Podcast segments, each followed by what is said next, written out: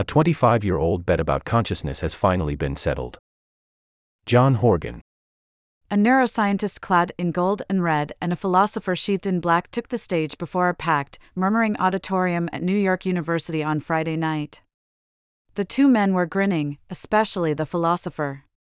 They were here to settle a bet made in the late 1990s on one of science's biggest questions how does a brain, a lump of matter, generate subjective conscious states such as the blend of anticipation and nostalgia I felt watching these guys? Before I reveal their bet's resolution, let me take you through its twisty backstory, which reveals why consciousness remains a topic of such fascination and frustration to anyone with even the slightest intellectual leaning. I first saw Christoph Koch, the neuroscientist, and David Chalmers, the philosopher, but heads in 1994 at a now legendary conference in Tucson, Arizona, called Toward a Scientific Basis for Consciousness. Koch was a star of the meeting. Together with biophysicist Francis Crick, he had been proclaiming in Scientific American and elsewhere that consciousness, which philosophers have wrestled with for millennia, was scientifically tractable. Just as Crick and geneticist James Watson solved heredity by decoding DNA's double helix, scientists would crack consciousness by discovering its neural underpinnings, or correlates. Or so Crick and Koch claimed. They even identified a possible basis for consciousness brain cells firing in synchrony 40 times per second. Not everyone in Tucson was convinced. Chalmers, younger and then far less well known than Koch, argued that neither 40 Hz oscillations nor any other strictly physical process could account for why perceptions are accompanied by conscious sensations, such as the crushing boredom evoked by a jargony lecture. I have a vivid memory of the audience perking up when Chalmers called consciousness the hard problem. That was the first time I heard that now famous phrase. Chalmers suggested that the hard problem might be solved by assuming that information is a fundamental property of reality. This hypothesis, unlike Crick and Koch's 40 Hz model, could account for consciousness in any system, not just one with a brain. Even a thermostat, which processes a little information, might be a little conscious, Chalmers speculated. Unimpressed, Koch confronted Chalmers at a cocktail reception and denounced his information hypothesis as untestable and hence pointless. Why don't you just say that when you have a brain, the Holy Ghost comes down and makes you conscious? Koch grumbled. Chalmers replied coolly that the Holy Ghost hypothesis conflicted with his own subjective experience. But how do I know that your subjective experience is the same as mine? Koch exclaimed. How do I even know you're conscious? Koch was implicitly raising what I call the solipsism problem, to which I will return. I highlighted the clash between Koch and Chalmers in a 1994 article for Scientific American Can Science Explain Consciousness? I've been tracking their careers ever since. Their views hadn't changed much when they made their wager in 1998 at the annual meeting of the Association for the Scientific Study of Consciousness, which they helped establish. Koch bet Chalmers a case of wine that within 25 years, that is, by 2023, researchers would discover a clear neural pattern underlying consciousness. Over the next decade, however, Koch's position shifted dramatically as he embraced an ambitious information based model invented by neuroscientist Giulio Tononi.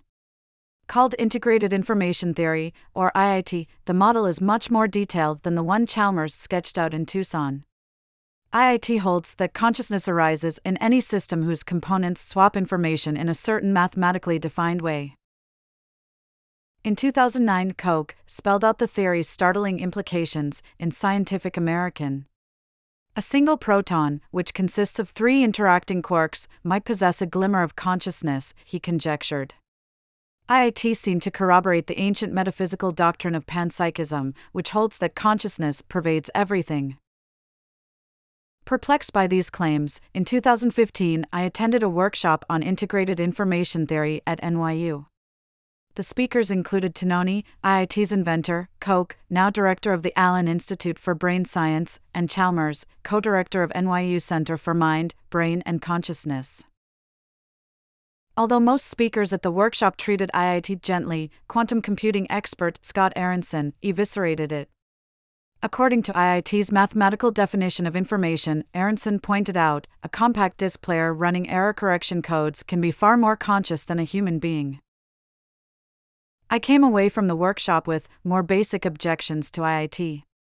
In a 1990 interview, Claude Shannon, who invented information theory in the 1940s, told me that the information in a system is proportional to its capacity to surprise an observer, which I take to mean that information requires a conscious entity to be informed. Explaining consciousness with a concept that presupposes consciousness strikes me as circular reasoning, cheating. Moreover, IIT, like all theories that allow for non human consciousness, poses what I referred to above as the solipsism problem. No human can be sure that any other human is conscious, let alone a jellyfish, thermostat, or proton. Koch has proposed building a consciousness meter that would measure consciousness in any object in the same way that a thermometer measures temperature, but this device remains a thought experiment, a fantasy. So, where do things stand today? Thanks in part to the efforts of Koch and Chalmers, more researchers than ever are trying to solve the conundrum of consciousness. They are probing the brain with optogenetics, functional magnetic resonance imaging, transcranial magnetic stimulation, and electrodes implanted inside brains. And they are modeling their data with ever more powerful, artificial intelligence augmented algorithms. These efforts were showcased at the 26th Annual Conference of the Association for the Scientific Study of Consciousness at NYU, where Koch and Chalmers met to settle their bet. At the June 22 to 25th gathering, scores of researchers from all over the world, some unborn when Koch and Chalmers first clashed in Tucson, presented their latest ideas and data. The diversity of perspectives was dizzying. The old 40 Hz oscillation hypothesis of Crick and Koch has yielded to a welter of fancier neural correlate models. In some, the prefrontal cortex is essential to consciousness, others focus on activity in different regions of the brain or involving specific types of neuron or modes of neural communication. Speakers also delved into the consciousness of primates, spiders, and plants, the ontological status of virtual reality and dreams, and the implications of dementia and other pathological states. One topic that was conspicuously absent was quantum mechanics, which physicists such as John Wheeler and Roger Penrose have linked to consciousness. Chalmers has recently toyed with a model that fuses integrated information theory and quantum mechanics. But when I asked Chalmers about the omission of quantum theories of consciousness, he informed me that they were too fringy for this conference. So quantum theories were beyond the pale. But what about the poster on how consciousness can be explained by relativity, which provides a way to unite first person and third person frames of reference? What about the session that considered whether artificial intelligences such as ChatGPT are conscious and hence morally responsible? What about the talks on mystical experiences induced by meditation, DMT, and LSD? Speakers fretted over the proliferation of theories. Growth is not always benign, said philosopher Robert Kiyosaki in a talk on falsification of theories. Cancer is a good example. During the same evening event at which Koch and Chalmers settled their bet, researchers presented the results of rigorous tests of integrated information theory and a rival model, the global workspace theory, in which consciousness serves as the brain's way of spotlighting critical information. The results of the tests were inconclusive. Some data favor IIT, others favor the global workspace. This conclusion is hardly surprising, given that the brain is so hideously complex and that consciousness is so poorly defined, as multiple speakers acknowledged. All of this is to say that consciousness research, far from converging toward a unifying paradigm, has become more fractious and chaotic than ever. Back to the bet between Koch and Chalmers, they agreed that, for Koch to win, the evidence for a neural signature of consciousness must be clear. That word, clear, doomed Koch. It's clear that things are not clear, Chalmers said, and Koch, grimacing, concurred. He stalked off the stage and reappeared with a case of wine as the audience laughed and applauded. Koch then doubled down on his bet. 25 years from now, he predicted, when you will be age 91 and Chalmers will be age 82, consciousness researchers will achieve the clarity that now eludes them. Chalmers, shaking Koch's hand, took the bet. I hope I lose, Chalmers said, but I suspect I'll win. I suspect so, too.